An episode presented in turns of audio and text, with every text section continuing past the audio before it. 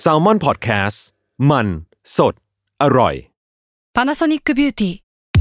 มากกว่าเครื่องเป่าผมด้วยนาโนอีเทคโนโลยีล่าสุดที่จะเปลี่ยนทุกประสบการณ์ที่คุณเคยมีนาโนอีมอยส์เจอร์พลัสเพิ่มความชุ่มชื้นให้เส้นผมหลังใช้งานมากขึ้นถึง 18 เท่า พร้อมชะลอการเฟดของสีผมสำหรับคนชอบทำสีผม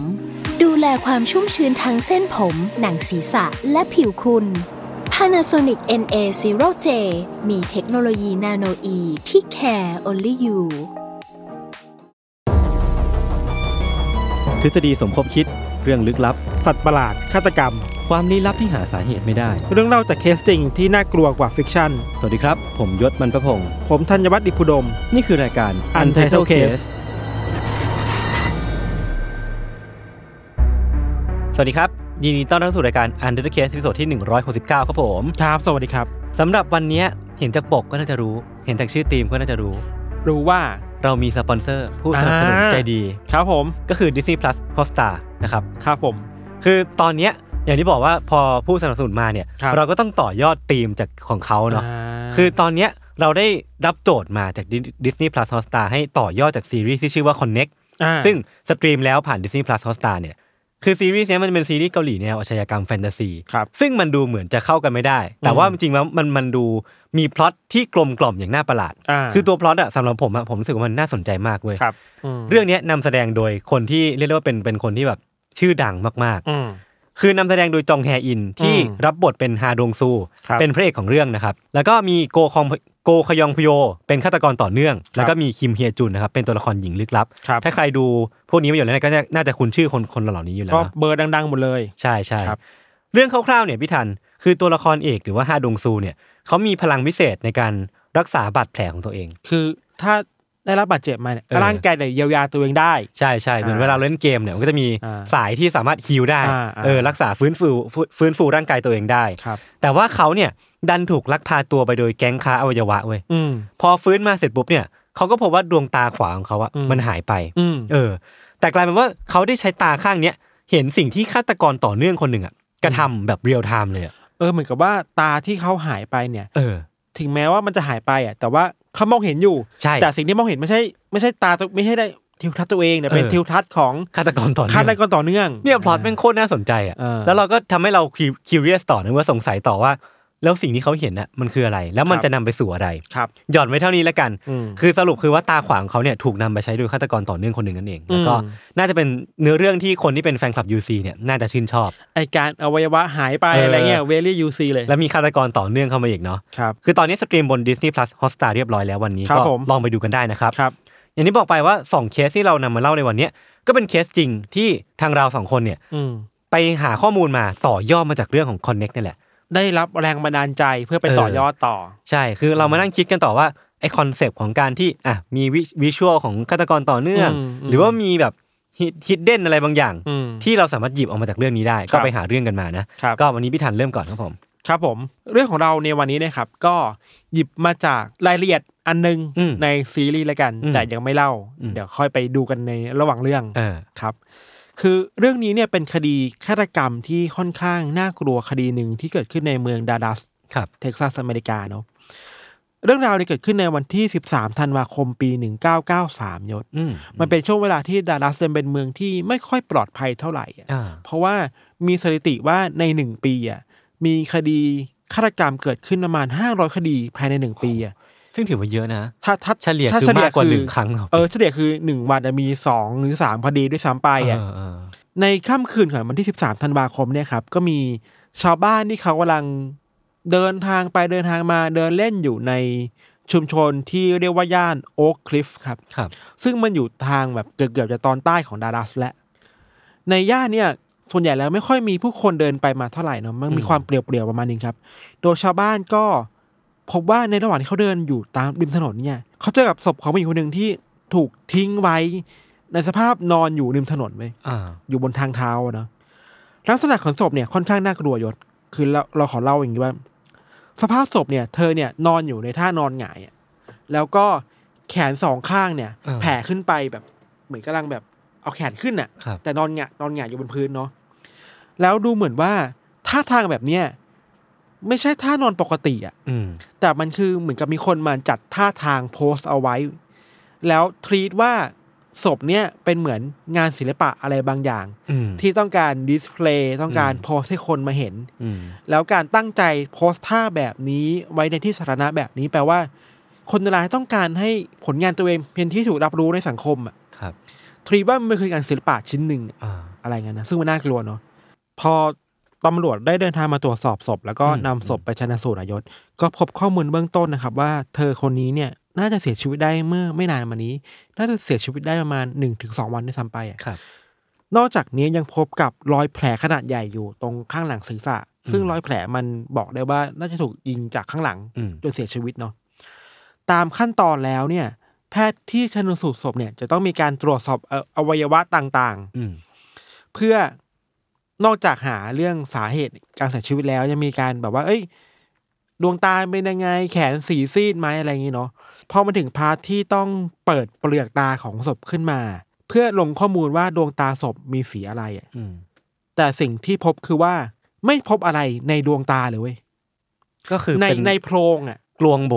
ไม่มีดวงตาอยู่ทั้งสองข้างนะอ่าซึ่งแปลกมากอืมอันนี้คือความแปลกอย่างแรกครับ อย่างที่สองมากไปกว่านั้นคือว่าปกติแล้วอะสมมุติว่าไม่ว่าจะเป็นร่างกายของมนุษย์หรืออมสัตว์อะอืมเวลาดวงตาหายไปหรือถูก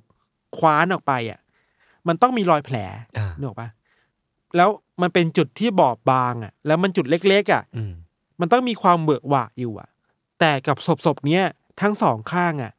ไม่มีรอยแผลความเบิกหวะเลยอะอืมคือแผลมันสะอาดมากอะยศ เหมือนกับว่ามันมีแค่การ หายไปของดวงตา คลิกทีเดียวแล้วดวงตาหายไปอะ ซึ่งมันเป็นไปได้ยังไงนะ เป็นไปได้ยากมาก เออ แต่ว่ามันก็มีมีเทคนิคบางอย่างในทางการแพทย์ครับหรือการผ่าตัดอยู่ที่ แต่ว่ามันต้องใช้ความสามารถเยอะมากๆอะที่จะคว้านเอาดวงตาออกไปโดยที่ไม่แทบไม่มีแผลอะไรเลยอะไม่มีอืก็จริงอะรอยที่มันแบบทิ้งเอาไว้ตรงบริเวณรอบๆตาไม่มีเลยเว้ยเออเออเออซึ่งดูน่ากลัว มันครับดูแบบดูน่าขนลุกดูอะน่าขนลุกอะ เออ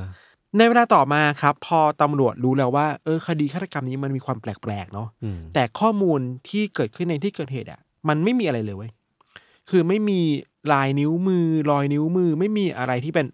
สิ่งบ่งชี้ไปสู่ตัวฆาตกรได้อะแต่ตำรวจรู้อย่างเดียวว่า ผู้หญิงคนเนี้ยเป็น sex worker คนหนึ่ง ครับ ที่ทำงานอยู่ในเมืองนี้ครับ ผู้หญิงคนนี้ชื่อว่าคุณแมรี่ลูแพลตคุณแมรี่เนี่ยก็ทำงานอยู่ในย่านโอคลิฟมาสักพักใหญ่แล้วครับ นอกจากเนี่ยพอตำรวจรู้เลยว่าโอเค เหยื่อเป็น sex worker ใช่ไหมก็พยายามไปพูดคุยกับคนที่เป็น sex worker เหมือนกันภายในเมืองครับ แต่ก็ได้คำบอกเล่าที่ส่วนใหญ่แล้วก็ใช้อะไรไม่ค่อยได้เท่าไหร่ครับ แต่ก็มีหนึ่งคนนะ ที่น่าสนใจคือว่าผู้หญิงคนนี้ครับ ชื่อว่าคุณเวโรนิก้าโรดริเกซเธอก็เป็นเซ็กซ์ว r ร์เกอร์ในย่านนี้เหมือนกันเนาะเวโรนิก้าเนี่ยในวันที่ตำรวจพบศพของแมรี่เนี่ย เธออะ เคยคุยกับตำรวจคนหนึ่ง แล้วเคยเล่ากับตำรวจให้ฟังว่าเฮ้ยเมื่อวันก่อนเนี่ย เธอเนี่ยไปทำงานกับเพื่อนชื่อแมรี่นะที่เสียชีวิตไปแล้วอะแล้วลูกค้าเนี่ยพยายามแบบว่าจ้างเธอไปสองคนใช่ป่ะ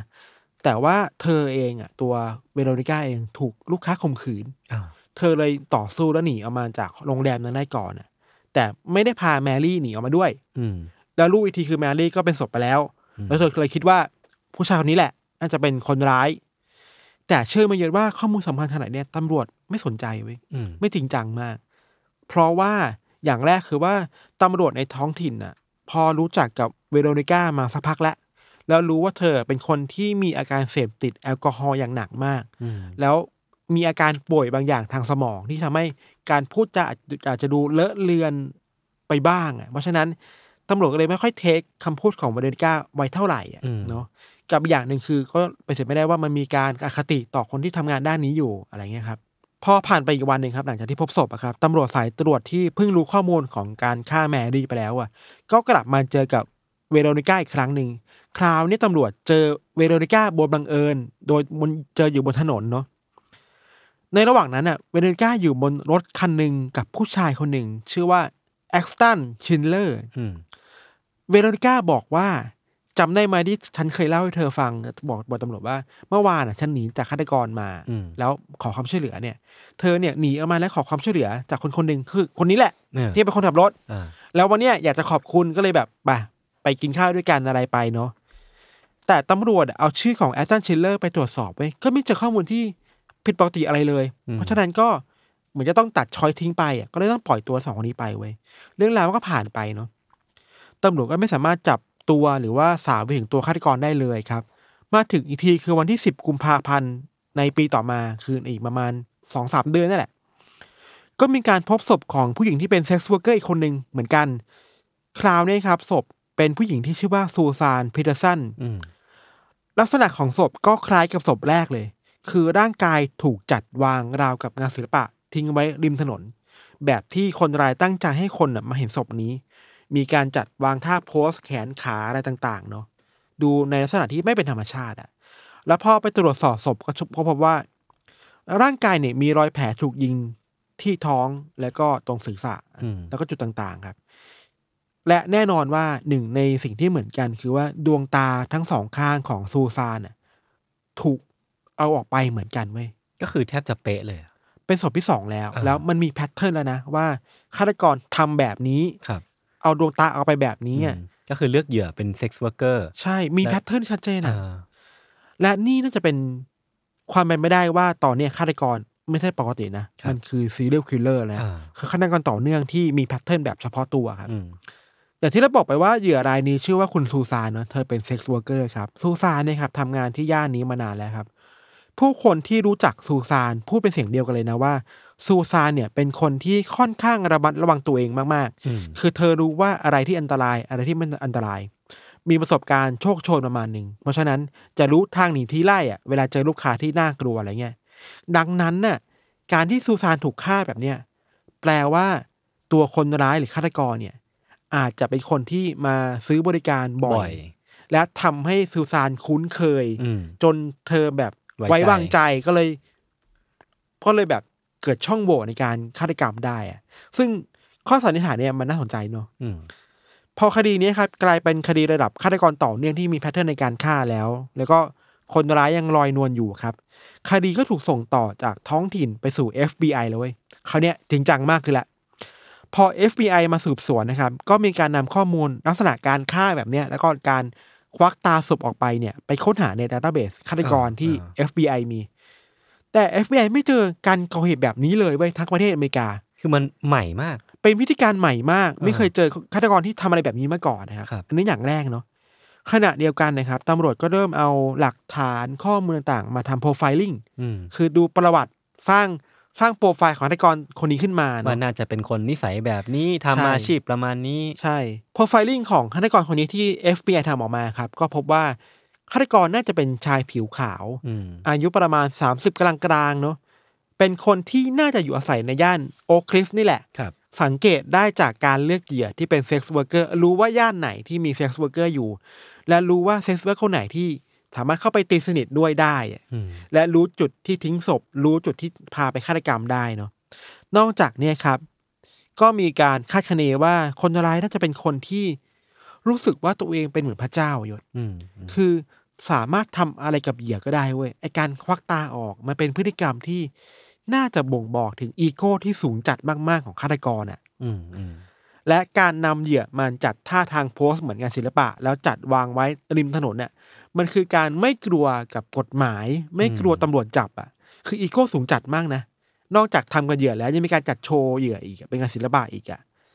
ทีเนี้ยครับตำรวจก็เริ่มสืบต่อแล้ว พอรู้โปรไฟลิ่งแบบนี้แล้วเนี่ยตำรวจก็ คิดว่าอีกอย่างหนึ่งที่ขาดหายไปคือ วิธีการในการควักตาออกอะมันดูเป็นวิธีการที่เชี่ยวชาญมากนะอ่าอ่า FBI เลยวิเคราะห์ว่าฆาตกรคนเนี้ยน่าจะเป็นชายที่ได้รับการศึกษาที่ค่อนข้างดีมา แล้วก็มีความรู้เรื่องผ่าตัด หรือไม่ก็มีความรู้เรื่องการศัลยกรรมตกแต่งใบหน้าอยู่บ้างอืมที่รู้ว่าต้องใช้เครื่องมือยังไงที่ทำให้การควักตาออกเนี่ย มันไม่เป็นบาดแผลขนาดนั้นนะครับ อันนี้คือโปรไฟลิ่งที่ตำรวจมี ตัดภาพมาที่ย่านโอคลิฟครับยศตอนเนี้ยมันเริ่มมีบรรยากาศของความทำมึนทำเมาอะทำมึนทำมึนน่ะกดทับลงมาที่ผู้คนในย่านนี่แหละ คือมันมีฆาตกรต่อเนื่องที่มันควักตาคนออกไปอะมันน่ากลัวเนาะคือถึงแม้ว่าตำรวจจะไม่ไม่บอกนะว่ามีวิธีการฆ่าแบบนี้ที่การควักตาคนออกไปเนี่ยมันเริ่มมีข่าวลือมาเรื่อยๆว่าเฮ้ยฆาตกรคนนี้มันทำอะไรบางอย่างกับใบหน้าศพนะอืมเพราะฉะนั้นคนในเมืองก็เริ่มกลัวมากขึ้นเรื่อยๆเนาะขณะเดียวกันนะครับ กลุ่ม sex worker ในเมืองก็เริ่มหวาดระแวงด้วยเหมือนกันเนาะแล้วมันก็เริ่มมีเรื่องเล่าที่ออกมาจากกลุ่ม sex worker กับตำรวจที่เล่าให้ตำรวจฟังครับ มี sex worker คนหนึ่งชื่อว่าคุณทีน่าเธอเล่ากับตำรวจว่า เธอเนี่ยถูกจ้างโดยชายคนหนึ่งที่ไม่ยอมบอกชื่อจริงนะอืมแต่เป็นชายผิวขาวอายุประมาณสามสิบห้าถึงสี่สิบชายคนเนี้ยในระหว่างที่มีอะไรกันอยู่อะ ชายคนเนี้ยครับเอื้อมมือไปหยิบอะไรสักอย่างเหมือนเป็นเหล็ก เศษเหล็กนี่เหมือนได้ยินเสียงเหล็กมันก้องแง่งก้องแกงอะ เธอเลยกลัวมากเว้ยก็เลยรีบวิ่งหนีออกมาอ๋ออัอันนี้คือคนแรกคือคุณทีน่าส่วนอีกคนนึงเนี่ย ก็เจอด้วยสมองนี่เหมือนกัน เธอชื่อว่าคุณแบรนด้าแบรนด้าเล่าว่าเจอลูกค้าคนหนึ่งที่พยายามจะพาเธอขับรถไปที่อื่นมคือปกติเนี่ยจะมีการดีกันว่าไปที่โรงแรมนี้นะอืมแล้วในสภาพที่มันน่ากลัวแบบเนี้ยแบรนด้าก็ไม่อยากจะไปที่อื่นที่ตัวเองไม่รู้จักอะ่ะ แต่ชายคนเนี้ยผิวขาวอายุประมาณสามสิบห้าถึงสี่สิบคนเนี้ยบอกว่าไม่อะ ฉันมีที่อื่นที่ดีกว่านี้ เธอต้องไปกับฉัน แล้วทะเลาะกันบนรถเว้ยทะเลาะกันได้สักพักหนึ่งแล้วชายคนนี้ก็แบบตะโกนขึ้นมาว่า เนี่ยฉันเกลียดคนแบบพวกเธอมากเลยนะสักวันหนึ่งฉันจะฆ่าให้หมด อืมยิ่งกลัวเข้าไปใหญ่อะสุดท้ายแล้วแบรนด้าก็ถีบประตูรถออกมา แล้วก็วิ่งหนีออกมา อืมก็เป็นสองเรื่องที่น่าจะเชื่อมโยงกันกับฆาตกรที่ลอยนวลอยู่ในโอคลิฟได้เนาะถ้าเป็นแบบนี้ครับมันแปลว่า ตอนนี้เนี่ยมันมีฆาตกรต่อเนื่องที่กำลัง ลาดตระเวนเออกำลังตามล่าหาเหยื่ออยู่อะยศอืมคือยังทำอยู่เรื่อยๆอะแต่ยังหาเหยื่อที่ตรงใจไม่ได้เนาะและเป็นไปได้ว่าเขากำลังหาเหยื่อคนใหม่อยู่อะเพราะฉะนั้นมันอยู่ที่ว่าคนใหม่เนี่ย เวลาไหนนับถอยหลังแล้วถ้าตำรวจหาไม่เจอเนี่ย มีเหตุเกิดขึ้นแน่ๆเนาะแล้วเรื่องนี้มันก็เกิดขึ้นจริงๆเว้ยอืมในวันที่10มีนาคม คือหนึ่งเดือนเป๊ะๆหลังจากการพบศพของผู้หญิงคนที่แล้วครับ คราวนี้ครับ มีการพบศพของ sex worker เหมือนเดิม เป็นผู้หญิงชื่อว่าคุณ เชอร์รี่วิลเลียมส์เธอเป็นเธอเป็นผู้หญิงผิวดำเนาะซึ่งต่างออกไปจากสองคนแรกที่เป็นผู้หญิงผิวขาว แล้วลักษณะของเหยื่อคนนี้ครับ คุณเชอร์รี่เนี่ยก็มีลักษณะเหมือนเดิมเลยคือว่า ถูกจัดวางไว้ในที่ที่เป็นที่สาธารณะ แล้วก็ดวงตาของเธอเนี่ยถูกควักออกไปเหมือนกัน แต่ที่แปลกออกไปจากคดีสองคดีแรกคือว่าในรอบนี้เนี่ยตำรวจเจอกับรอยแผลบริเวณดวงตาและเปลือกตาเว้ยอืมซึ่งมันแปลว่ามันไม่เนียนละเอออาจจะแปลได้ว่า ครั้งนี้เนี่ยคนร้ายน่าจะรีบก่อเหตุหรือเปล่า หรือไม่ก็เป็น copycat หรือเปล่า เออ หรือว่ามีการกังวลอะไรบางอย่างหรือเปล่าพอตำรวจเริ่มแบบจับตามากขึ้นเนี่ยทำให้วิธีการเอาดวงตาไปมันเริ่ม ไม่ละเอียดเหมือนเดิมแล้วครับอืมอืมถึงอย่างนั้นนายศตำรวจก็ไม่สามารถสาวไปถึงตัวฆาตกรได้อยู่ดีนะเพราะฆาตกรไม่เคยทิ้งลายนิ้วมือ หรือข้อมูลสำคัญอะไรไว้ที่เกิดเหตุหรือที่ทิ้งศพเลยครับ เราเข้าใจว่าอีกอย่างหนึ่งคือด้วยการที่คดีเนี้ยมันเกิดขึ้นใน ที่ลับๆของสังคมในหมู่ sex worker เพราะฉะนั้นการบอกข้อมูลอะไรไปบางอย่าง มันเกิดขึ้นในแวดวงเล็กๆแหละคนไม่ค่อยอยากพูดอะไรเรื่องแบบนี้เท่าไหร่เนาะมันทำให้ข้อมูลต่างๆ มันไม่ค่อยถูกเผยแพร่เท่าที่ควรนะครับ แต่คดีนี้เนี่ยมันก็มีจุดเปลี่ยนอยู่สองอย่างวะยศจุดเปลี่ยนแรกคือว่าในภาวะที่ตำรวจมืดแปดด้านอะ มีคนเสียชีวิตไปแล้วสามคน ถูกควักตาไปแล้วสามคนเนี่ย ไม่มีข้อมูลอันสำคัญเลยอืมตำรวจเลยกลับมาเรื่องราวที่พอมีอยู่แบบเดิม เพราะฉะนั้นก็เลยกลับมาเรื่องราวของเวโรนิก้าโรดิเกสในครั้งแรกอะอืมที่เธอบอกว่า เอ้ยเธอหนีจากเงื้อมือของของฆาตกรได้นะ แล้วก็หลบไปอยู่บ้านของชายชื่อว่าแอ็กสตันชิลเลอร์ใช่ไหมตำรวจลองค้นหาข้อมูลของแอ็กสตันชิลเลอร์แบบละเอียดมากขึ้นด้วยจาก database ที่กว้างขึ้นน่ะคือคราวเนี้ยไม่ได้ค้นข้อมูลแค่ด้านอาชญากรรมแล้วแต่คราวเนี้ยค้นไปข้อมูลด้านอื่นๆด้วย เผื่อว่าเจออะไรบางอย่าง แล้วตำรวจก็เจอข้อมูลเรื่องที่อยู่ ที่น่าสนใจคือว่าบ้านของแอ็กสตันชิลเลอร์เนี่ย ชื่อของเจ้าของบ้านน่ะชื่อว่าเฟร็ดอัลไบรท์อืมแต่คุณเฟร็ดเนี่ยเสียชีวิตไปแล้วอืมเรื่องหนึ่ง นอกจากนั้นเนี่ย คุณเฟร็ดเนี่ยมีบ้านอยู่อีกหลายหลังในย่านเดียวกัน และหนึ่งในบ้านหลังที่มีอยู่เนี่ย มันใกล้กับจุดที่ทิ้งศพมากเว้ยอืมอืมอันนี้คือจิ๊กซอว์ชิ้นแรกนะอืมที่สำคัญคือว่าบ้านหลังเนี่ยยศ มันถูกโอนกรรมสิทธิ์ไปที่ลูกชายแล้ว ติติต่างไปก่อนนะ จุดเปลี่ยนที่สองคือว่าหลังจากที่เกิดเหตุฆาตกรรมไปสามคนแล้วเนี่ย ก็มีผู้หญิงคนหนึ่งที่โทรมาให้ข้อมูลกับตำรวจครับ เธอบอกว่าเธอเนี่ยเป็นเพื่อนกับแมรี่ แมรี่คือเหยื่อคนแรกอืมที่ตำรวจเจอศพเนาะ เธอบอกว่าเธอจำได้ว่าแมรี่เนี่ยเคยคบหากับชายคนหนึ่งอยู่ ซึ่งมีพฤติกรรมแปลกๆ ชายคนเนี้ยชอบพรรณนาถึงความสวยงามของดวงตาที่แมรี่มีอยู่อะอืมอืมมันเริ่มแปลกๆขึ้นเนาะ แล้วชายคนเนี้ยชื่อว่าชาร์ลส์อัลไบรท์ถ้าเราผูกสองข้อมูลนี้เข้าด้วยกันน่ะข้อมูลแรกคือว่ามีลูกชายของเฟร็ดอัลไบรท์อืมที่เป็นเจ้าของบ้านที่อยู่ใกล้ๆกับที่ทิ้งศพที่แรก ข้อมูลที่สองคือว่ามีชายชื่อว่าชาร์ลส์อัลไบรท์ที่มีพฤติกรรมหมกมุ่นกับดวงตาของแมรี่ที่เป็นศพคนแรก เพราะฉะนั้นน่ะคนเนี้ยแน่นอนแล้วว่าเป็นผู้ต้องสงสัยเบอร์หนึ่งแล้วอืมนั่นคือชา l ลส์อัลไบรท์ครับ พอตำรวจ รู้เลยว่าโอเค ต้องไปติดตามตัวชาร์ลส์อัลไบรท์นี่มาให้ได้ครับตำรวจก็เลย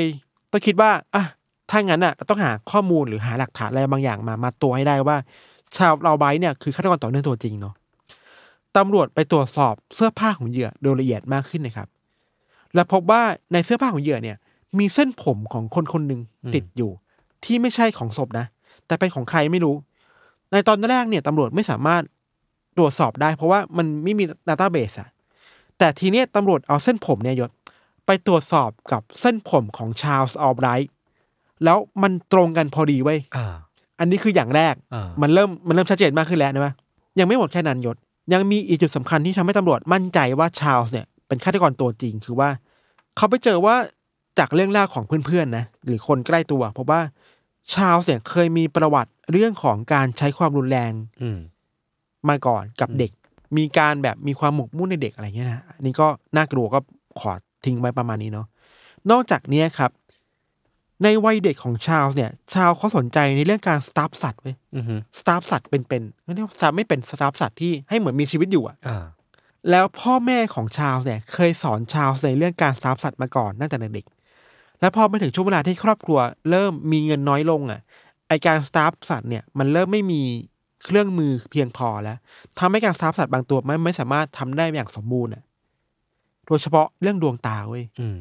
มีอยู่หลายครั้งที่เขาต้องใช้กระดุม หรือใช้ลูกเต๋าเนี่ย มายัดใส่ดวงตาของสัตว์แทนดวงตาจริงอืมๆมันเริ่มมีความหมกมุ่นในดวงตาเกิดขึ้นตั้งแต่เด็กๆแล้วอะ คือเขามองว่าดวงตามันเป็น missing piece ในเออในในผลงานของเขามาตลอดเนาะ ยังมีอีกในเรื่องดวงตาอ่าความหมกมุ่นในเรื่องดวงตาของชาลส์เนี่ยเกิดขึ้นในช่วงวัยรุ่นด้วยเหมือนกันอืม เขาเคยอยู่กับอยู่หอกับเพื่อนใช่ป่ะครับ แล้วเพื่อนเนี่ยเคยเอารูปของแฟนตัวเองอะมาแปะไว้ตามหอใช่ป่ะ แต่พอเพื่อนเลิกกับแฟนไปแล้วเนี่ย สิ่งที่ชาวทำคือว่าเอารูปเหล่านั้นอะมาฉีกทิ้งอืมแล้วเหลือแค่ดวงตาของเพื่อนของแฟนเพื่อนอะเหลือแค่นั้นอะอืมแล้วเอาดวงตามันติดตามผนังของหอเต็มไปหมดเลยเว้ยอืมดูน่ากลัวอืมดูแบบสยองขวัญแบบเลือดเย็นอะยังมีอีกนะอืมพอโตขึ้นมาครับ ด้วยความที่ชาร์ลส์เป็นคนที่ชอบงานศิลปะยศ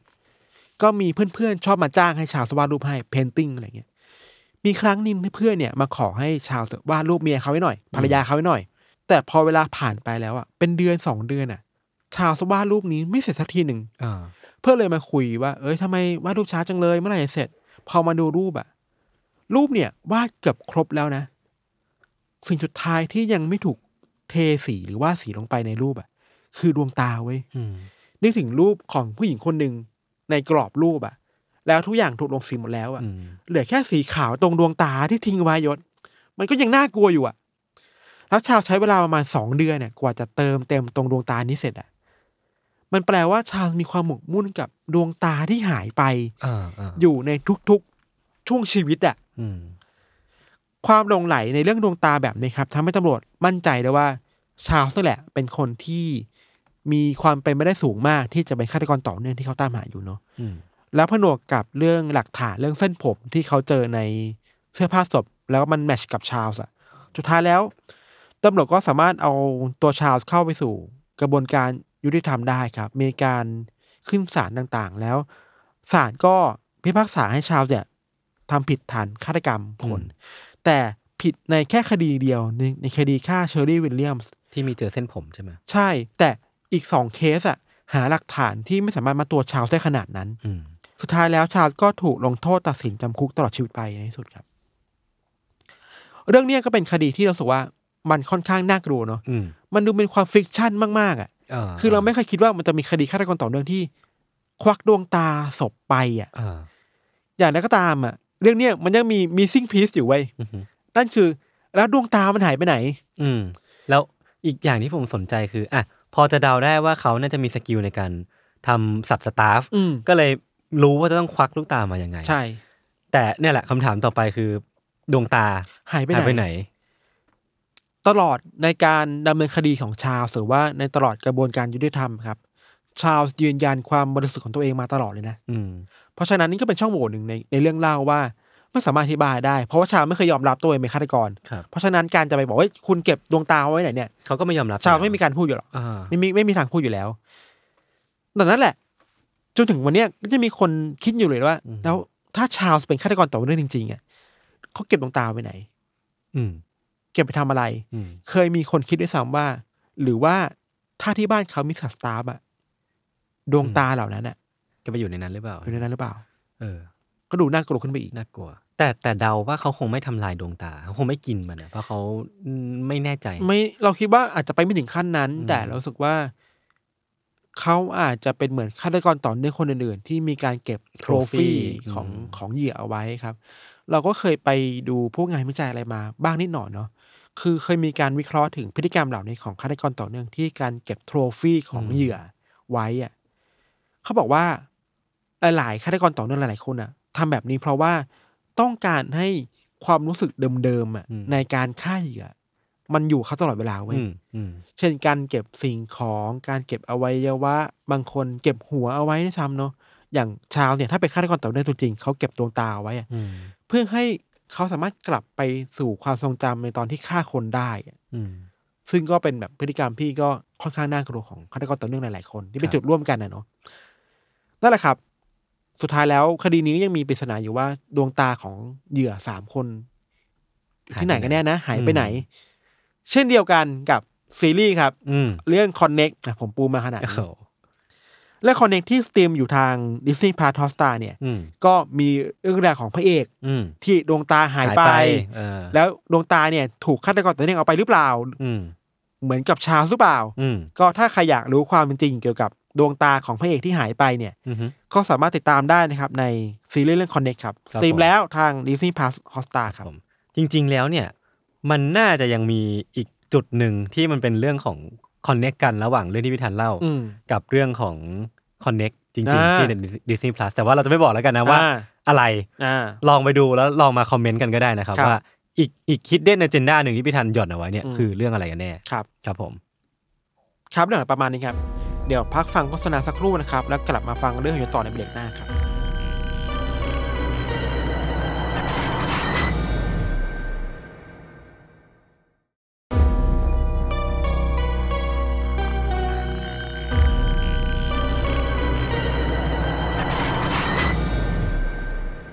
โอเค ก็กลับมาอยู่ในเบรกที่ 2 ของรายการ Under the Case อีกเช่นเคยนะครับ เมื่อกี้คุณ spoil ว่ามันมีอะไรบางอย่างที่มากกว่า ใช่นะหรอ เออ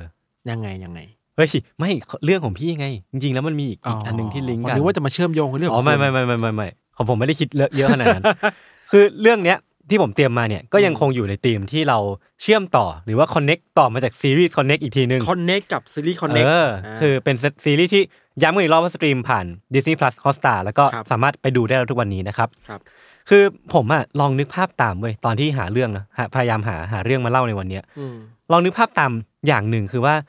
เราลองนึกว่าถ้าเราเป็นพระเอกอะพี่ทันอืมคือเรารู้สึกว่าดวงตาเราหายไปก็พอแล้วหนึ่งวะอืมแต่ดวงตาเราอะมันถูกใช้งานโดยฆาตกรที่มันเป็นฆาตกรต่อเนื่อง เป็นฆาตกรที่น่ากลัวมากๆอะใช่เออแล้วสิ่งที่เราเห็นน่ะ มันคือสิ่งที่ฆาตกรอะฉายให้เราเห็นน่ะใช่ใช่เป็นชีวิตของฆาตกรผมคิดว่า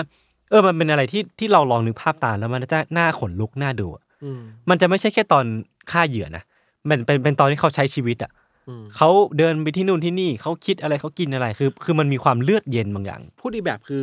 เราแทบจะกลายเป็นเขาเพราะเราเห็นทุกอย่างใช่ ในชีวิตเขาอะใช่ใช่ผมก็เลยคิดว่าเรื่องของการเห็นเรื่องของการที่เราได้ดูอะไรแบบเนี้ยอืมมันสามารถแอพพลายเข้ากับ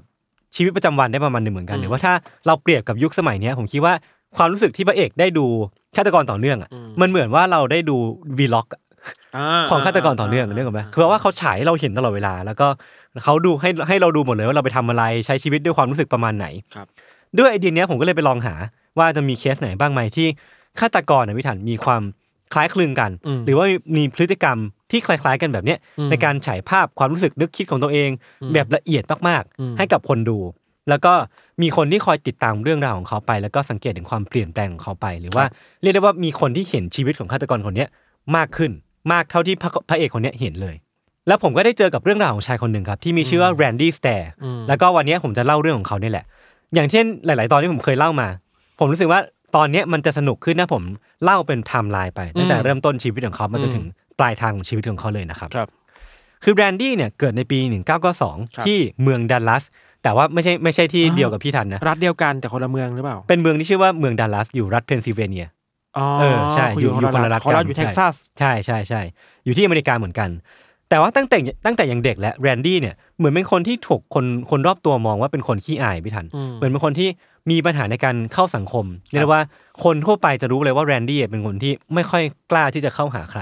เออแล้วก็เป็นคนเงียบๆแล้วเหมือนว่าได้ความโดดเดี่ยวเนี้พี่ทันมันก็ค่อยๆสั่งสมเนาะพอเราไม่ได้คุยกับใครนานๆเข้าเนี่ย มันก็จะเริ่มเป็นความที่เราถูกตัดขาดออกมาจากสังคม ความโดดเดี่ยวเนี่ยมันจะเริ่ม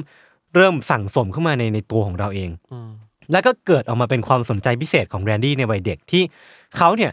มีความหมกมุ่นเป็นพิเศษเกี่ยวกับเรื่องของความตายอืมคือเขาเป็นเด็กที่พูดถึงความตายบ่อยมากเว้ยเหมือน แสดงออกมาถึงถึงเรื่องความหมกมุ่นเนี้ยออกมาจากการคุยกับเพื่อนที่มีน้อยมากเนาะเขามักจะพูดถึงเรื่องความตาย เขามักจะว่าเอ้ยถ้าเราตายไปมันจะเกิดอะไรขึ้นนะ หรือว่าเราจะตายยังไงดี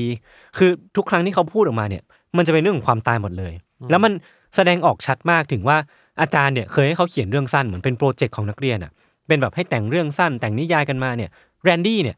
ทุกตัวละครของแรนดี้ที่แต่งออกมาเนี่ยมักจะต้องเจอกับความตายอันพิสดารหมดเลยอะแปลว่าหมกมุ่นกับเรื่องแบบนี้ใช่ แล้วมันมี sign บางอย่างที่ชัดเจนมากๆว่าแรนดี้เนี่ยมีความหมกมุ่นพิเศษจนจนถ้าผมผมเป็นคนรู้จักเขาเนี่ยน่าจะต้องกังวลบ้างอะอืมแต่น่าแปลกคือไม่มีใครสนใจสัญญาณที่เขาส่งมาเลยครับแล้วก็เข้าใจด้วยว่าด้วยความเหงาที่ทันแรนดี้เนี่ยพอโตมาเรื่อยๆเนี่ย เขาก็เริ่มต้นงานอดิเรกหนึ่งที่เขาทำแล้วก็กลายมันจะกลายเป็นสิ่งสำคัญในชีวิตของเขาครับคือการทำช่อง YouTube คือเขาเนี่ยกลายเป็นยูทูบเบอร์คนหนึ่งตั้งแต่ยังเด็กเลยตั้งแต่ยังอยู่มัธยมเลย แล้วก็สร้างตัวตนอีกตัวตนหนึ่งบนโลกออนไลน์ ที่ชื่อตัวตนหนึ่งจริงๆเขาตัวตนหนึ่งจริงๆเขาเนี่ยชื่อแรนดี้สแตร์เนาะแต่ว่าตัวตนบนโลกออนไลน์เนี่ยจะชื่อว่าแอนดรูเบลสและเขาก็ตั้งชื่อช่องของเขาเนี่ยในปี 2008 ใช้ชื่อว่า Pioneers Production ครับคือ Pioneer ตอนเนี้ยมันไม่มีแล้วช่องเนี้ยสามารถไป search ดูได้นะอ่ามันถูกไม่มีแล้วลบไปแล้วอ่าใช่ใช่เหมือนเป็น policy อะไรบางอย่าง ครับ แต่ว่าเท่าที่ผมไปหาข้อมูลมาเนี่ยมันจะมีคนที่ดูดดูดคลิปมาเนี่ยมา repost อยู่ซึ่งอาจจะอาจจะผิดกฎหมายเนาะแต่ว่าสามารถไปหาดูได้ คือช่วงแรก ๆ เนี่ย มันจะไม่ได้เป็นคลิปที่พิสดารอะไรเว้ยครับ เป็นคลิปปกติทั่วไป คือถ้าสมมติว่าเรานึกภาพยูทูบเบอร์คนหนึ่งที่ยังเป็นเด็กอยู่เนี่ยเขาก็น่าจะทำคอนเทนต์ประมาณนี้แหละ เช่นเป็นแบบ vlog ชีวิตของเขามานั่งคุยกับหน้ากล้อง เออ เที่ยววันนี้ไปพิพิธภัณฑ์มานะ หรือว่าวันนี้ไปเดินที่นู่นที่นี่มากินอันนี้นี่ แล้วก็มี cast เกมบ้าง มี react คลิปนู่นนี่บ้าง แล้วก็มีการพูดคุยกับยูทูบเบอร์คนอื่นบ้างครับคือเรียกว่าเขาอยู่ใน track ของการที่จะเป็นยูทูบเบอร์คนหนึ่งแหละ แต่ว่าในคอนเทนต์ท่ามกลางคอนเทนต์มากมายเหล่านี้มันจะมีคอนเทนต์หนึ่งที่เหมือนเป็นเอกลักษณ์ครับพี่ทันอืมคือมันเป็นจุดเด่นที่เขาเนี่ยจะทำการ roleplay อ่าเล่นบทบาทสมมุติเล่นละครกับตุ๊กตา สิงสาราสัตว์ ซึ่งตุ๊กตาที่อยู่ในคลิปของเขาบ่อยมากเนี่ยคือเป็นตุ๊กตาวาฬ เป็นวาฬเพชฌฆาต แล้วก็อีกตัวหนึ่งเป็นกบ ซึ่งสองตัวนี้ก็จะมีคาแรคเตอร์แตกต่างกันไป และในแต่ละตอนเนี่ยแรนดี้ก็จะเอามาเล่นละครกับตุ๊กตาเหล่าเนี้ยอืมเหมือนตุ๊กตาเป็นเพื่อนของพวกเขาอะอืมที่คอยพูดคุยคอยตอบโต้กันแล้วก็เหมือนเหมือนคอยที่ทำให้ทำให้คลิปเนี้ยมันสนุกสนานขึ้นด้วยด้วยด้วยการเล่นละครพวกเขา ซึ่งเอาจริงๆแล้วเนี่ย มันก็ดูเหมือนเป็นการแก้เหงาเนอะเพราะว่าอย่างที่เรารู้กันว่าแรนดี้เนี่ยเป็นคนที่เป็นหนุ่มขี้เหงาคนนึงไม่ค่อยมีเพื่อนอืมงั้นการที่เขาทำคลิป YouTube แบบเนี้ยแปลว่ามันก็ทำให้เขาสนุกสนานขึ้นแล้วก็ทำให้เขาสามารถใช้ชีวิตต่อไปได้อืมบำบัดจิตใจนิดหน่อย เออ แล้วมันก็ไม่ได้ดูจะร้ายแรงอะไรครับ แต่ว่ายิ่งเขาทุ่มเทหรือว่าลงลงทุนลงแรงกับโลก YouTube มากเท่าไหร่พี่ทันอืมมันเหมือนว่าเขาจะยิ่งตัดขาดจากโลกแห่งความเป็นจริงมากเท่านั้นนะเพราะอย่างที่พี่ทันพูดเลยว่า พอทำ YouTube อะมันแก้เหงาได้อืมมันสนุกมากอืม เขาก็เลยทุ่มเวลาทั้งหมดเลยทั้งหมดไปกับการทำ YouTube อ่าเพราะว่าในนั้นน่ะเขาสามารถคุยอะไรกับใครก็ได้ครับเล่าเรื่องให้ใครฟังก็ได้ มีเพื่อนนี่เป็นตุ๊กตาที่สามารถทำคลิปด้วยกันได้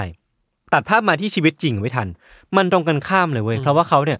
ต้องเผชิญกับความเครียด เรื่องเกรดที่เขาเป็นคนเรียนไม่เก่ง เรื่องเรียนต่อว่าหลังจากจบม .6 จะไปเรียนอะไรต่ออะไรเงี้ย แล้วก็เพื่อนที่มีจำนวนไม่มากของเขาเนี่ยมาเสียชีวิตพร้อมกันสองคนติดต่อกันครับมันทำให้แรนดี้เนี่ย หมกมุ่นกับความตายมากยิ่งขึ้นไปอีกอะแล้วในขณะเดียวกันคือว่าการเข้ามาของ YouTube อะแทนที่จะไม่ชีวิตภาพรวมของแรนดี้มันสดใสขึ้นนึกออกปะอืมแต่จริงๆแล้วเนี่ยมันแค่เพิ่มมิติขึ้นมาหนึ่งเว้ยเพราะว่าก่อนหนั้นเนี่ยเขาสนใจแต่เรื่องความตาย แต่ตอนนี้มันมี YouTube ขึ้นมา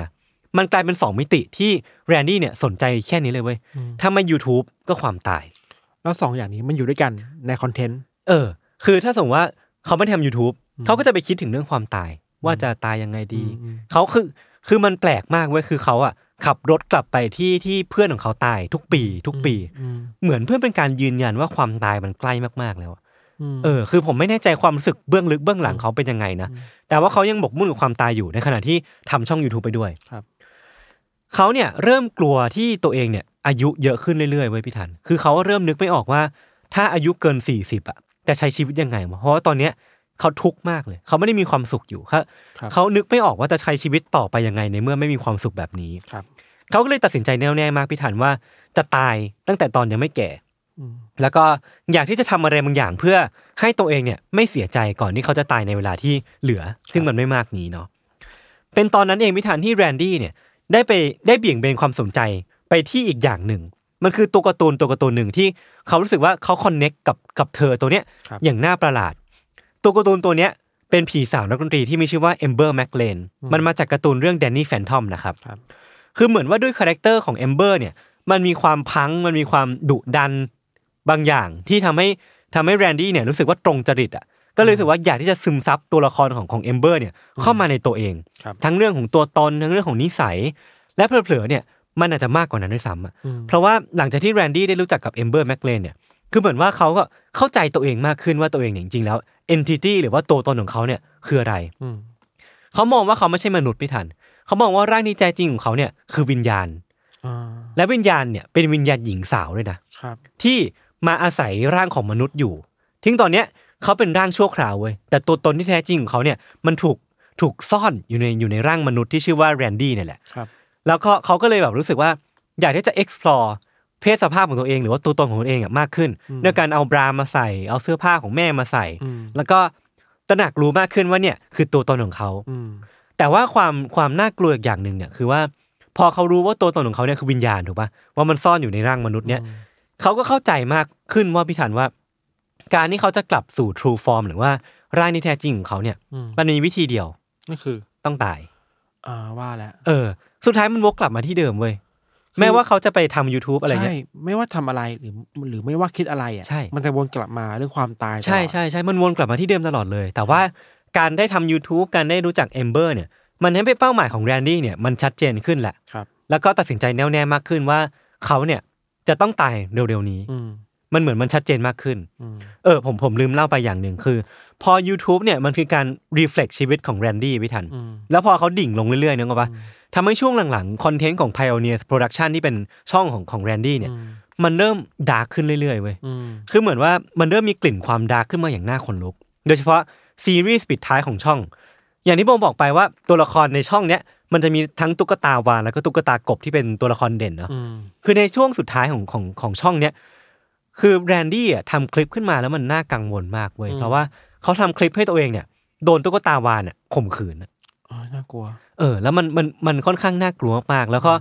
ไม่ใช่แค่นั้นคือมันมีตุ๊กตากบอะตั้งกล้องถ่ายอืมฟุตเทจที่เขาโดนข่มขืนเอาไว้อยู่อะอืมเออ แล้วอันนี่คือคลิปแรก แล้วมันเป็นซีรีส์ยาวนึกออกปะซีรีส์ที่สองเนี่ยคือแรนดี้อะไปตามฆ่าตุ๊กตาเหล่าเนี้ยไปตามฆ่าแล้วก็ตามฆ่าสำเร็จ แล้วซีรีส์ปิดปิดท้ายของช่องเนี่ย คือการเผาพวกมันทิ้งหมดเลยอะอืม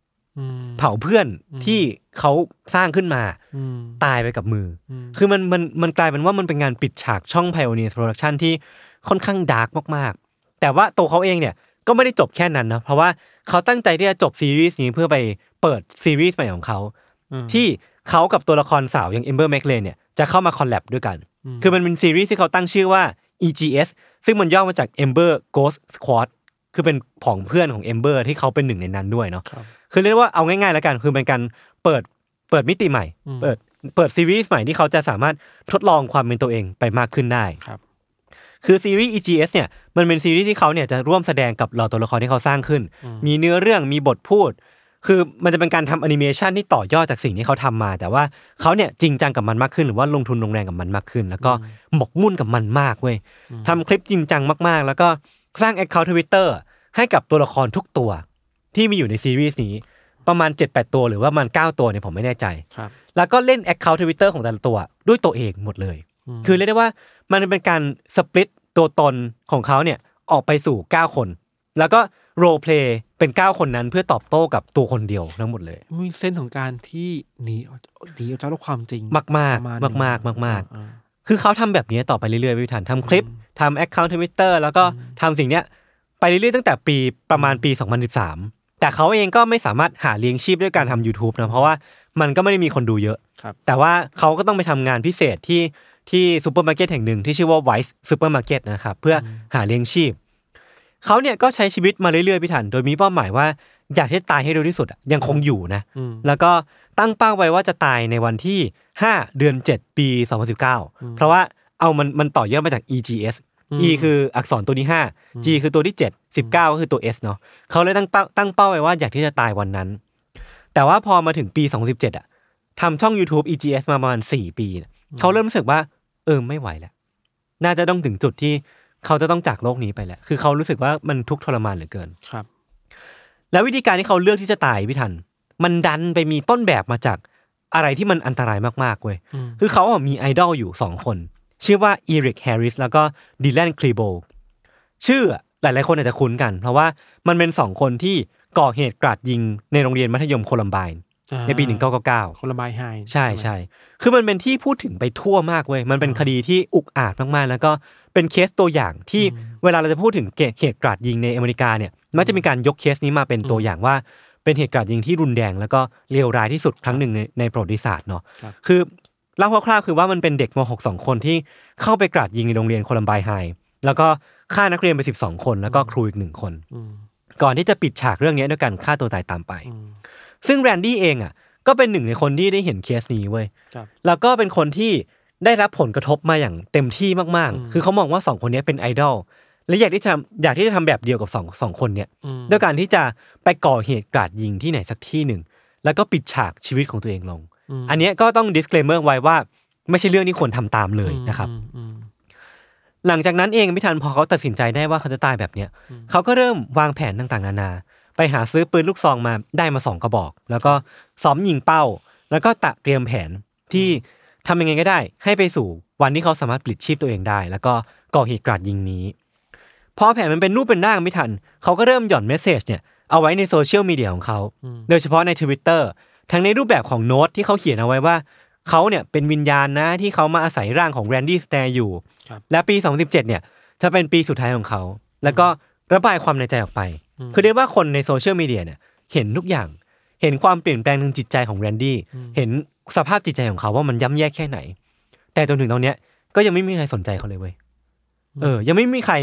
มานั่งเรียกร้องว่า หรือว่าไม่มีใครตั้งประเด็นว่า เอ้ยเด็กหนุ่มคนเนี้ยโอเคหรือเปล่า มี มีการต้องต้องขอความช่วยเหลือหรือเปล่าเออไม่มีเลย ไม่มีเลย คือมันหนักขึ้นเรื่อยๆ โดยที่ความที่ว่าแรนดี้เนี่ยดิ่งลงขนาดที่ว่าเริ่มใช้ account ที่เขามีทั้งหมดเนี่ยของแต่ละตัวละครน่ะมาตอบโต้กันไปกันมาครับมีความแบบดิ่งลงเรื่อยๆ มีความดาร์กขึ้นเรื่อยๆ แล้วก็ทั้งหมดเนี้ยประกาศพูดพร้อมกันว่าในวันที่ 7 มิถุนายนอืมมันจะมีข่าวใหญ่เกิดขึ้น อยากให้ทุกคนรอติดตามกัน ซึ่งก็ไม่มีใครสนใจ ไม่มีคนสนใจ อืม ไม่ได้มีใครมาตั้งนั่งเรียกร้องกันว่ามันจะเกิดอะไรขึ้นวะ ครับ เออไม่ได้มีคนสนใจเลย โดย message ที่มันชัดที่สุดที่แรนดี้ทิ้งเอาไว้อะคือเขาโพสต์ทิ้งในทิ้งทิ้งไว้ในทวิตเตอร์ไว้ว่าเขาบอกว่า ตอนสุดท้ายของซีรีส์ EGS เนี่ยที่เขาทำอยู่เนี่ย อืม มันกำลังจะมานะ และมันมีชื่อว่า Westboro High Massacre หรือว่าเหตุการณ์ฆาตกรรมหมู่ที่ที่โรงเรียนมัธยมเวสต์โบโร คือบอกทั้งวันบอกทั้งสถานที่แล้วนะ และบอกถึงว่ามันจะเกิดอะไรขึ้นด้วยนะ เออ แต่ว่ามันไม่ได้มีอะไรเกิดขึ้นเลย ครับ เออ แล้วก็บอกว่าซีรีส์เนี้ยมันจะเผยแพร่ในวันที่ 7 มิถุนายน คือมันวันเดียวกันหมดเลย แล้วก็ถนนทุกสายเนี่ยมันมุ่งไปที่ว่าวันที่ 7 มิถุนายนมิถุนายนเนี่ยมันน่าจะมีอะไรเกิดขึ้น แต่ก็ไม่ได้มีอะไรมากกว่านี้ คือมันค่อนข้างชัดเจนว่าสิ่งต่อไปที่เขาจะทำคืออะไร แล้วก็ทั้งหมดเนี่ยมันคือ warning sign เนี่ยที่ไม่ได้มีใครสนใจก็ตามอืม เรื่องราวเนี่ยมันดำเนินมาถึงจุดที่แรนดี้เนี่ยต้องเลือกแล้วว่าเขาเนี่ยจะก่อเหตุที่ไหน เพราะว่าเวสต์ o บโรไฮเนี่ยมันไม่ได้มีอยู่จริง คือเขาแค่ตั้งมาเป็น symbolic เฉยๆอ่าเลยอ่าอ่าคือตอนเนี้ยวิธีที่เขาเอ้ยสถานที่ที่เขาจะต้องเลือกเนี่ย มันจะเป็น choice ระหว่างบ้านของเขาเอง ที่เขาจะก่อเหตุกราดยิงภายในบ้านครับฆ่าสมาชิกครอบครัวของเขาคือพูดแล้วมันก็เศร้าๆเนาะอืมหรือว่าจะเป็นซูเปอร์มาร์เก็ตที่เขาทำงานอยู่อืมคือวิธีที่เขาเลือกอะพี่ทันมัน มันคือวิธีวิธีอะไรรู้ป่ะอืมคือการโยนเหรียญหัวก้อยอะอืมมันดูง่ายเกินไปนะเออแล้วการฆ่าแล้วคนผมพูดแล้วผมจะร้องไห้แม่งแบบว่า มันอินเทนส์มากๆเว้ยการที่แบบ คนเรามันจะก่อเหตุด้วยด้วยวิธีแบบนี้จริงๆหรออ่าหรือว่าเลือกที่จะก่อเหตุด้วยสถานที่แบบด้วยวิธีนี้จริงๆหรอ แล้วชีวิตคนที่อยู่ข้างหลังอะ เออ ขึ้นอยู่กับแค่การทอยเหรียญนะใช่ ซึ่งมันแบบว่ามันมันเจ็บปวดนะครับ คือเขาอะกำหนดเอาไว้ว่า ถ้าได้ถ้าโยนได้หัวเขาจะโยนเหรียญสามครั้งอืมถ้าหัวมากกว่าเนี่ย จะเป็นก่อเหตุที่บ้านอืมถ้าเป็นก้อยมากกว่าเนี่ย จะก่อเหตุที่ซูเปอร์มาร์เก็ตอืมผลออกมาคือก้อยสองครั้งแปลว่าเขาจะไปกราดยิงที่ Weis Market Weis ซูเปอร์มาร์เก็ตที่เขาทำงานอยู่นั่นเองครับตัดภาพมาพี่ทัน เช้าวันที่ 7 มิถุนายน แรนดี้เนี่ยก็เดินไปทั่ว Weis ซูเปอร์มาร์เก็ตที่เขาทำงานอยู่เว้ยครับแล้วก็สำรวจทุกซอกทุกมุม แล้วก็เดินไปที่มุมนั้นมุมนี้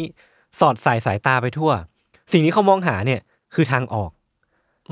คือเขามองหาทุกทางออกว่าจุดไหนเนี่ยเป็นทางออกได้บ้าง ช่วงเวลาต่อมาพี่ทันพอหาทางออกเสร็จปุ๊บเขาก็เริ่มมีเวลาว่างเนาะเขาก็ได้ปล่อยคลิปคลิปตอนสุดท้ายของซีรีส์ที่มีชื่อว่า Westboro High เนี่ยแหละ Massacre ปล่อยออกมาใน YouTube ซึ่งเนื้อหาในคลิปอะมันเป็นการที่แรนดี้อะพกเอาปืนลูกซองสองอัน ที่เขาตั้งชื่อไว้ว่าเรเชลแล้วก็แมคเคนซี่อะครับคือเขาตั้งชื่อปืนลูกซองตามอ่าตามเด็กผู้ชายสองคนที่ก่อเหตุที่โคลัมไบน์อ่าที่เขาตั้งชื่อให้ปืนเหมือนกันอ่า แล้วเขาก็เอาปืนลูกซองเนี้ยยัดใส่กระเป๋า แล้วก็ออกไปก่อเหตุกราดยิงที่โรงเรียนมัธยมกับเพื่อนๆของเขา อันนี้คือสิ่งที่เกิดขึ้นในคลิปนะ แต่ว่ามันก็น่าจะชัดเจนมากพอแล้วว่าว่าว่ามันคือสิ่งที่แรนดี้จะทำอะจะนำสู่อะไร เออ คืนนั้นแรนดี้ก็ได้ไปทำงานที่ Weis ซูเปอร์มาร์เก็ตในกะกลางคืน แล้วก็ทำงานไปเรื่อยๆพี่ทันจนถึงช่วงเวลาปิดร้าน ประมาณห้าทุ่มอืมเหล่าพนักงานที่อยู่ในกะนั้นนะครับเขาก็ต้องช่วยกันเคลียร์ของเพื่อที่จะปิดร้าน กะนั้นน่ะมีพนักงานทำงานอยู่ 5 คนรวมแรนดี้ด้วยเนาะซึ่งอาจจะเป็นเพราะทุกคนเนี่ยยุ่งยุ่งๆแล้วก็รีบทำงานเพื่อจะปิดร้านให้เร็วที่สุดทำให้ไม่มีใครสังเกตเลยว่าแรนดี้อะหายไปไหนอืมคือช่วงเวลานั้นไม่ทันช่วงเวลาที่คนกำลังเก็บของอยู่อะแรนดี้เนี่ยได้เดินไปยังทางออกทุกจุดที่เขาสอดใส่สอดสายสายตามาตั้งแต่ตอนต้นอะว่ามันอยู่ไหนบ้างอะเขาเดินไปยังทางออกทุกจุด แล้วก็เอาสิ่งของอะไปกีดขวางทางออกทางออกไม่ให้คนออกได้ ใช่อ่า คือเรียกว่าเขาทำให้ห้องเนี้ยเป็นห้องปิดตายที่ไม่อ่าไม่ให้คนสามารถออกไปได้ครับ แล้วก็พอทำเสร็จปุ๊บเนี่ยเขาก็เดินกลับเข้ามาข้างในเพื่อทำงานตามปกติ คือ เออ มันเลือดเย็นมากๆ แล้วมันวางแผนไว้แล้ว ใช่ใช่ใช่คือทุกคนที่อยู่ในกาดนั้นน่ะไม่ได้สงสัยอะไรเลย เพราะว่าวันนั้นทั้งกาดของแรนดี้อะแรนดี้เล่นมือถือตลอดเวลา คือคนก็เลยคิดว่าเออเขาน่าจะยุ่งยุ่งๆแหละ แล้วก็ดูแบบอาจจะมีธุระอะไรบางอย่างอยู่หรือเปล่าครับแต่จริงๆแล้วสิ่งที่แรนดี้ทำตลอดเวลาที่เขาเล่นมือถืออะ มันคือการทวิตลงโซเชียลมีเดียด้วย account ที่เขาสร้างขึ้นมาอืมทวิตตอบโต้กันไปกันมา แล้วก็บอกว่า เอ้ยได้มีเหตุการณ์สำคัญเกิดขึ้นนะ แล้วก็เขาเรเชลก็คือชื่อปืนของเขาเนี่ยกับ Andrew Blaze ที่เป็นชื่อปลอมของของแรนดี้ที่เป็น AKA ของเขาในอินเทอร์เน็ตอะกำลังจะทำสิ่งสำคัญบางอย่าง คือมันแบบ sign มันชัดมากๆ ไว้ว่ามันมัน lead มาสู่ตรงเนี้ยครับและที่สำคัญเนี่ยก่อนที่จะก่อเหตุเนี่ยแรนดี้ก็ได้ทวิตสั้นๆ พร้อมกับแนบลิงก์ MediaFire ที่เป็นเว็บฝากไฟล์เอาไว้สามอัน คือมันเป็นไฟล์ที่ถูกตั้งชื่อหัวข้อเอาไว้ว่า journal digital set และอันที่สำคัญเนี่ยคือ suicide tapes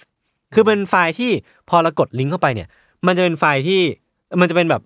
ลิงก์แนบไฟล์ที่มีไฟล์เยอะมากเลยเป็น JPEG บ้าง เป็นไฟล์ Word บ้าง เป็นไฟล์วิดีโอบ้างครับทั้งหมดเนี้ยมันคือไฟล์แบบละเอียดที่แรนดี้เนี่ยตัดเตรียมแผนมาตลอดหลายปีที่ผ่านมา คือเขาเนี่ยอัดวิดีโอตัวเองเนี่ยเล่าแผนการของตัวเองทั้งหมด ตั้งแต่ตอนโยนเหรียญตั้งแต่ตอนไปหาซื้อฟืน ตั้งแต่ตอนที่เขาซ้อมยิงปืน ตั้งแต่ตอนที่เขามานั่งบ่นความในใจว่าเขาอึดอัดยังไงกับชีวิตบ้างอืมเขาอัดทั้งหมดเนี่ยในรูปแบบวิดีโอ แล้วก็ฝากไฟล์ลงไปในโซเชียลมีเดียให้ทุกคนสามารถกดเข้าไปดูได้ ซึ่งนั่นแปลว่าทุกคนในโซเชียลมีเดียเนี่ยตอนเนี้ยรู้แล้วว่าแรนดี้เนี่ยกำลังจะทำอะไรกำลังจะไปก่อเหตุกราดยิงที่ Weis ซูเปอร์มาร์เก็ตครับมีคนกลุ่มเดียวที่ไม่รู้เว้ยคือคนในซูเปอร์มาร์เก็ตคนในร้านนั้น ใช่ คือกลายเป็นว่า มันค่อนข้างน่ากลัวแล้วผมผมนึกถึงภาพนี้ที่ไรมันก็น่าขนลุกอืมตลอดเลยพอถึงเวลาพี่ทันแรนดี้เนี่ยก็เริ่มลงมือ detail ตรงเนี้ยผมอาจจะข้ามรายละเอียดไปแล้วกัน คือไม่อยากจะลงลึกจนเกินไปครับจริง ๆ สิ่งที่แรนดี้ทำเนี่ยมันคือแค่การเอาปืนลูกซองเนี่ยไปยิงเพื่อนร่วมงานของเขาทีละคนอย่างโหดเหี้ยมเท่านั้นเอง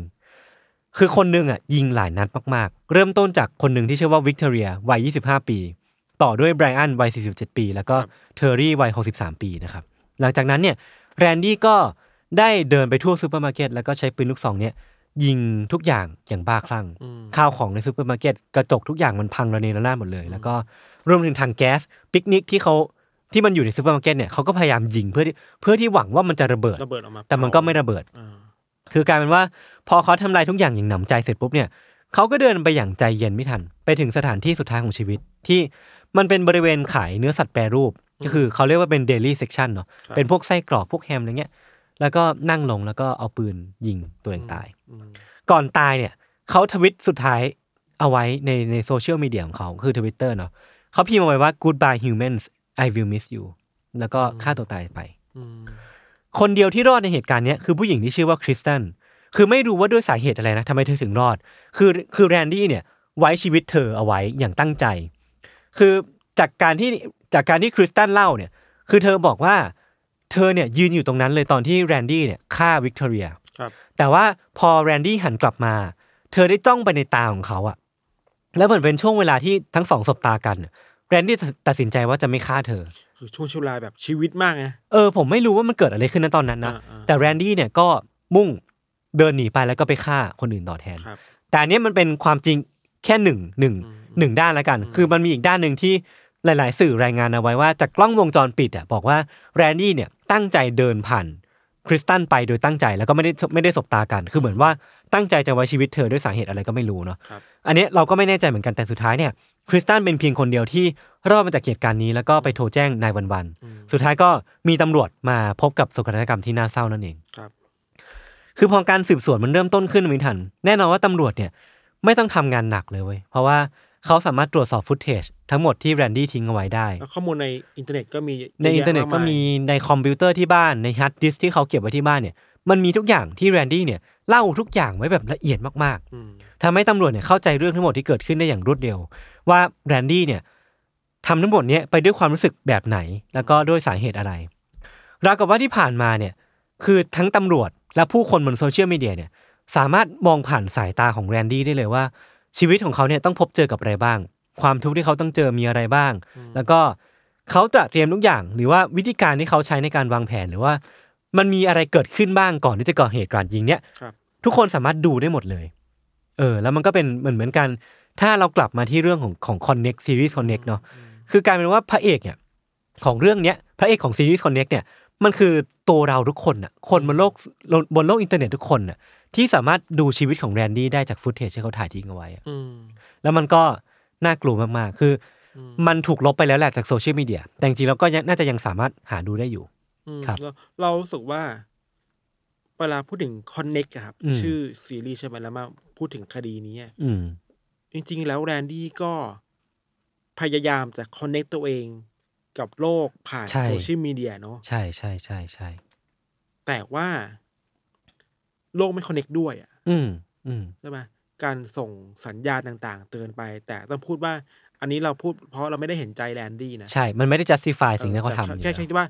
สิ่งที่เขารู้สึกอาจจะเป็นแบบนี้ก็ได้นะคือ พอคอนเนคกับคนในสังคมไม่ได้แต่คอนเนคผ่านอย่างนี้แทนน่ะ แล้วถ้าเราเป็นคนดูอะ เราคงแบบเออว่ะ เราได้เห็นชีวิตของแรนดี้ผ่านสายตาอืมเขาผ่านเลนส์กล้องอะม คือในซีรีส์จะเป็นดวงตาเนาะอืมแต่อันนี้ในคดีจริงมันคือเลนส์กล้องที่ทำหน้าที่ไม่ต่างกันมาก ใช่ เออเออ แล้วแล้วสิ่งที่พี่ธันพูดคือ ผมมันรู้สึกว่ามันเป็นความที่เขาไม่สามารถเชื่อมต่อกับโลกได้อืมแต่เขาก็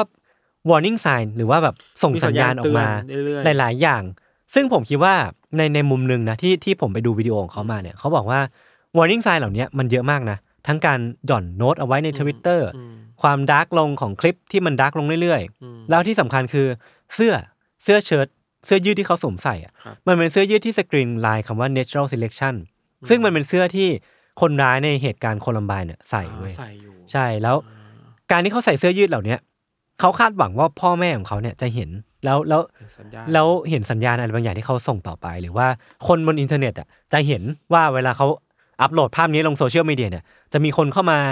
เห็นหรือเปล่าว่าเด็กคนนี้มีปัญหาไหมอืมแต่มันก็ไม่มีคนเห็นมหรือแม้กระทั่งว่าเขาน้อยใจพ่อแม่ของเขามากที่ ในห้องของเขาพี่ทันมันจะมีที่โกนหนวดของผู้หญิง หรือมีเครื่องแต่งกายของผู้หญิงเนี่ยถูกวางไว้อยู่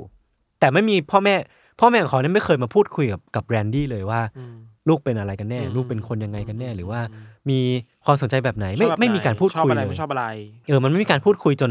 จนแรนดี้เนี่ยรู้สึกว่า มันน่าน้อยใจ แต่ว่าอันเนี้ยมันจะมีสิ่งที่น่าตกใจอีกอย่างเป็น detail เล็กๆแล้วกันอืมนะครับ ที่เรื่องเนี้ยมันมันยังมีความที่ผมรู้สึกว่ามันทำให้ทำให้เราเห็นว่าแรนดี้เนี่ยแน่วแน่มากครับๆก็คือเรื่องที่ว่าเขาอะ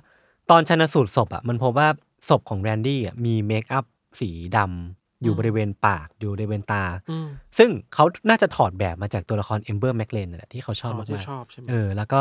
ที่น่าสนใจอีกอย่างคือว่าในเลือดของของแรนดี้อะมีสารที่ชื่อว่า diphenhydramine มันเป็นเหมือนกลุ่มอาการกลุ่มยาที่เอาไว้บรรเทาอาการแพ้ครับแก้หวัดอะไรพวกเนี้ยคือมันมันเยอะมากกว่า 370 มิลลิกรัม แล้วก็มันเกินปริมาณที่ผู้ใหญ่จะรับได้ครับแล้วมันมันนำไปสู่การเห็นภาพหลอนหรือว่าเห็นนู่นนี่อะไรเงี้ย ซึ่งผมก็ไม่แน่ใจเหมือนกันว่าทำไมเขาต้องเทคมันเยอะขนาดนั้นในวันสำคัญ แต่ว่า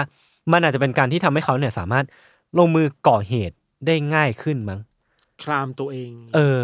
อันนี้เราไม่แน่ใจเหมือนกันครัแต่บว่า สุดท้ายที่สรุปสรุปได้คือว่าเขาตั้งใจให้มันมีวันนี้เกิดขึ้นจริงครับๆครับผม ก็ประมาณนี้เนาะอืม บางทีการมองเห็นอะไรแบบเนี้ยอืม มองแล้วความลำบากใจอย่างหนึ่งเราคิดว่าน่าจะเป็นทั้งเข้าใจจากเรื่องนี้เออรวมถึงเข้าใจจากตัวละครในซีรีส์คือ มองเห็นสิ่งที่เกิดขึ้นแต่แต่แต่เราทำอะไรไม่ได้อะ เห็นเห็นนะว่าเขากำลังเศร้าอยู่จริงจริงจริงกำลังเจ็บปวดอยู่ หรือว่ากำลังจะทำอะไรที่อันตรายอยู่ แต่ว่า มันไกลเกินไปที่เราจะคอนเน็กกับ ต้นทางได้การมองเห็นผ่านสิ่งนี้อะครับ มันเจ็บปวดตรงนี้อะเห็นนะเออเห็นใช่เห็นแค่สายตาเขานะเออผมไม่ได้คิดถึงพอยแต่ทำอะไรไม่ได้มันเลยเจ็บปวดไงอืมมันเลยอืมดูน่ากลัวเพราะแบบอะไรแบบเนี้ยเราว่าครับผมมเออ ก็เนี่ยลองไปหาดูกันได้ครับซีรีส์ Connect นะครับ ตอนนี้สตรีมแล้วผ่าน Disney Plus Hotstar ครับก็น่าจะเป็นเรื่องราวที่คน UC น่าจะชอบกัน ย้ำครักันบอีกรอบหนึ่งนะครับ ก็ถ้าใครไปดูแล้วมาลองฟีดแบ็กกันได้ครับนะครับงั้นวันนี้ก็ประมาณนี้เนาะติดตามรายการ Under the Case ของพวกเราได้ทุกช่องทางของ s ซ m o n Podcast นะครับ แล้วก็ฝาก Disney Plus Hotstar ไว้ด้วยนะครับ ครับผม วันนี้พวกผมสองคนลาไปก่อน สวัสดีครับ สวัสดีครับ